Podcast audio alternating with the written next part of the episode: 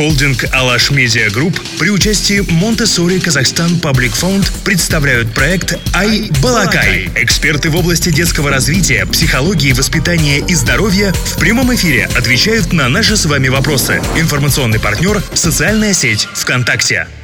Наш гость – доктор психологии, российский эксперт по развитию эмоционального интеллекта, автор книг, преподаватель МГИМО и МИП, сооснователь проекта развития навыков soft skills Skillfolio Виктория Шиманская. Первый вопрос, который мне хочется задать вам. Во-первых, давайте-ка раскроем все дефиниции. Кто такие подростки? Я думаю, что мы будем говорить о концепции развития подростков в том привычном понимании, когда в международном формате говорят, что это teenagers, да, и мы понимаем, что это teen, там, это fifteen, nineteen, да, то есть именно момент не случайно очень интересный, скажем так, с точки зрения и физиологического процесса, и нейрофизиологического процесса, и тех задач жизненных, которые стоят перед прекрасными людьми именно в этом возрасте. Что же это такое? Действительно, очень сильно в возрасте, ну, начиная там от одиннадцати и где-то до восемнадцати лет, происходит одновременно несколько важнейших процессов. Именно физиологические изменения, то, что нам заметны, но еще и одновременно нейрофизиологические изменения, которые мы не видим, скажем так, внешне, но очень хорошо видим в проявлениях эмоциональных, в проявлениях коммуникативных. Поэтому, конечно же, вот подростки, в первую очередь, это вот момент перестройки организма, такого взросления, перехода на новый этап. Формируются новые нейронные системы, полностью перестраивается рост органов, и поэтому вот все проявления, конечно, все равно изначально идут от физиологии. Не сразу мы все родились такими вот прям правильными, хорошими родителями, мы ими становимся в процессе. На что обращать внимание, как себя вести? Есть какие-то, может быть, универсальные рекомендации? Почему сложно родителям? А, зачастую особенно, смотрите, перед вами человек, который выше вас, который на самом деле выглядит уже практически как там взрослый мужчина, а его проявление, причем иногда действительно и в решениях, и в реакциях, ну иногда даже чуть ли не на уровне маленького ребенка. И у родителей то, что психология называется, возникает когнитивный диссонанс. У них опыта недостаточно, действительно, за счет вот этой перестройки э, реакции именно очень превалирует э, именно лимбическая система. Еще не сформировались то, что называется на уровне неокортекса системы, связанные с волевыми решениями, с э, пониманием э, прогнозирования. И поэтому то, что взрослому кажется, это же очевидно, сделаешь это и будет неправильно.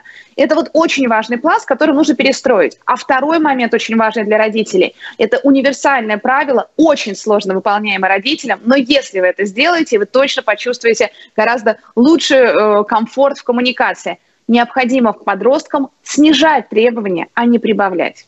Если мы стремимся к некой самостоятельности, требования к подростку, действительно, его нужно отпускать. И вот именно отпускать родители не умеют. Они все еще хотят контролировать, как он одевается, в те ли он игры играет, а точно ли он в тот вуз собирается идти, а какие у него оценки, а те ли у него друзья. А подростку как раз важно получить момент самостоятельности, и он уже искренне начинает сопротивляться, поэтому они становятся такими ежиками. И поэтому, конечно, очень важно написать список требований, а потом минимум половину вычеркнуть из него, чтобы осталось минимальное количество таких требований, которые действительно для вас принципиально важны в коммуникации с подростком, а дальше отпускать к самостоятельности и быть открытой бухтой, к которой всегда можно прийти в сложные ситуации. А в каком возрасте вы рекомендуете уже, так сказать, отпускать ребенка, и если, допустим, ребенок проявляет желание вообще жить самостоятельно? Здесь действительно очень важен момент индивидуальности, индивидуального подхода. И, конечно, если это только решение родителей, а ребенок не готов и говорит, я не хочу, мама, я не знаю, как я без тебя буду. Есть детки, которые в одиннадцать лет не то что в интернат, но даже э, в летний лагерь на несколько недель для них это является травматичным, то, конечно, ни в коем случае э, ну, искать решение вот такого оторванности в одиннадцать, двенадцать, тринадцать лет, к сожалению, нельзя. То есть до четырнадцати лет мы максимально смотрим персонально. На самом деле самостоятельность начинается не с того, чтобы отправить ребенка и не видеть его несколько месяцев. Она начинается с, вот именно с мелочей.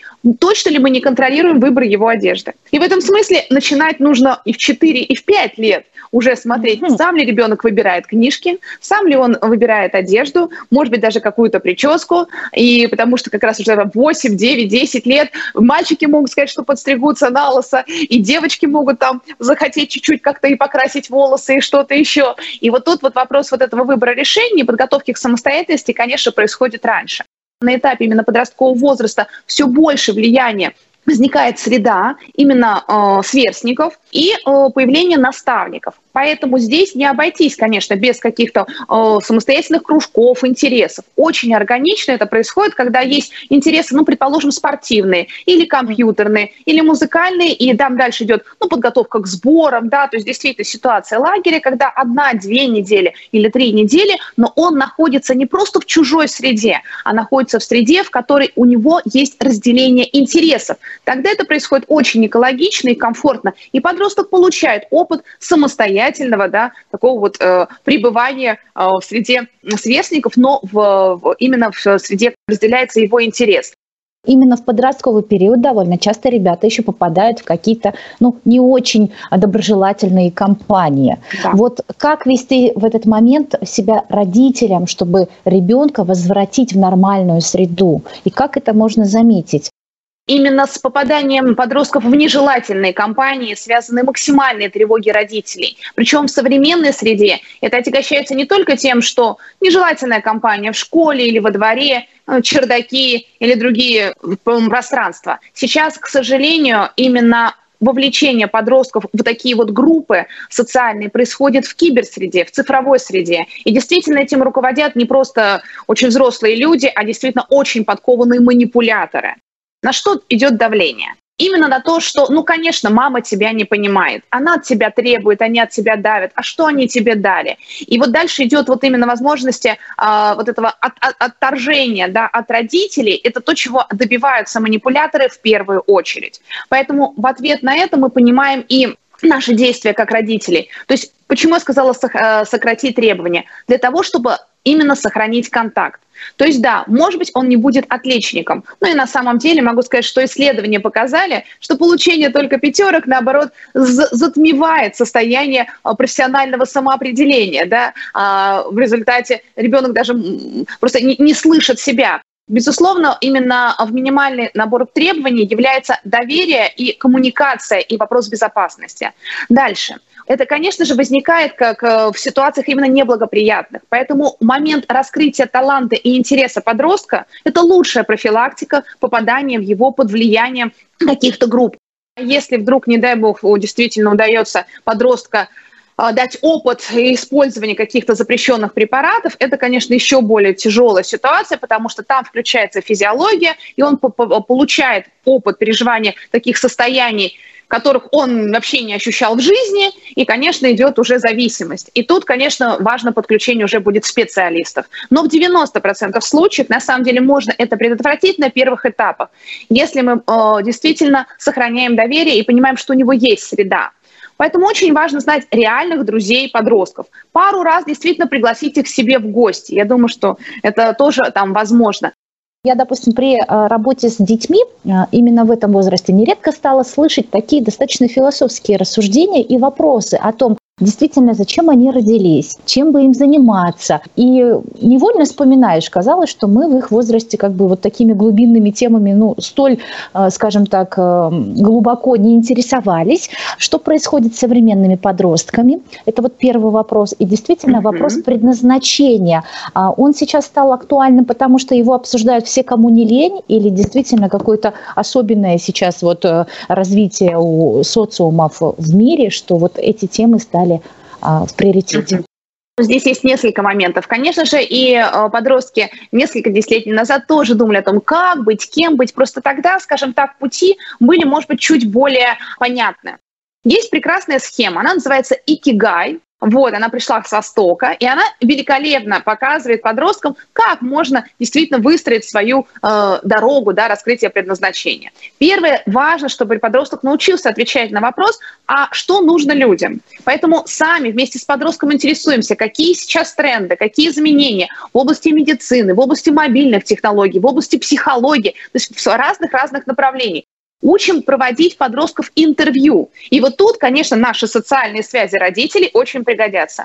А как только появился у подростка какой-то интерес к какой-нибудь из тем, мы пишем в соцсетях, говорим, Уважаемые коллеги, а если в моей среде, в замечательных соцсетях, парикмахеры? Или если в моей среде выдающиеся журналисты? А если в моей среде выдающиеся врачи? Уделите, пожалуйста, десять-пятнадцать минут на мини-интервью. У меня мой подросток делает исследование. И сами будьте готовы поучаствовать в таком интервью для какого-нибудь подростка, который подумал о профессии, которой занимаетесь вы. Второй вопрос, на который важно, чтобы подростки научились отвечать: что я люблю? И вот тут главное не забить своим родительским, уж простите, эго. Абсолютно любая сфера может стать прекрасным источником и дохода, и профессии, и действительно реализации подростка. Ну и третий момент – это, конечно же, в чем я силен. И тут постоянно-постоянно даем пробовать и раскрываем таланты ребенка. Действительно, есть интерес, ищем. Мини-курсы сейчас есть, онлайн-программы есть, просто какие-то действительно мастер-классы пробные, для того, чтобы он просто именно попробовал те или иные составляющие.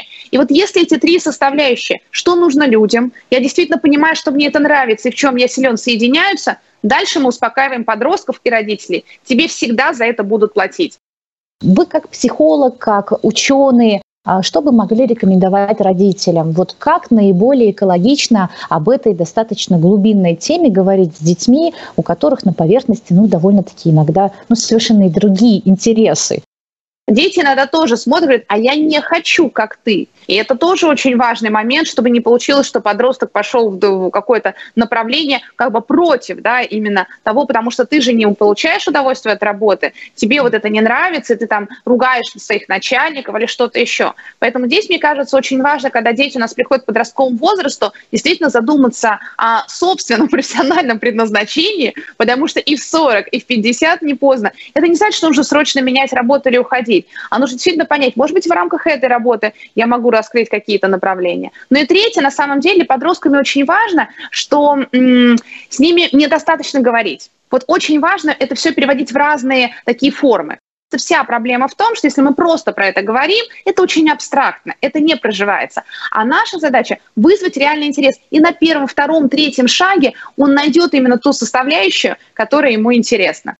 Многих родителей волнует, конечно, такая устрашающая информация, что каждые несколько лет у нас будет и по десять, и по пятьдесят процентов профессий просто исчезать.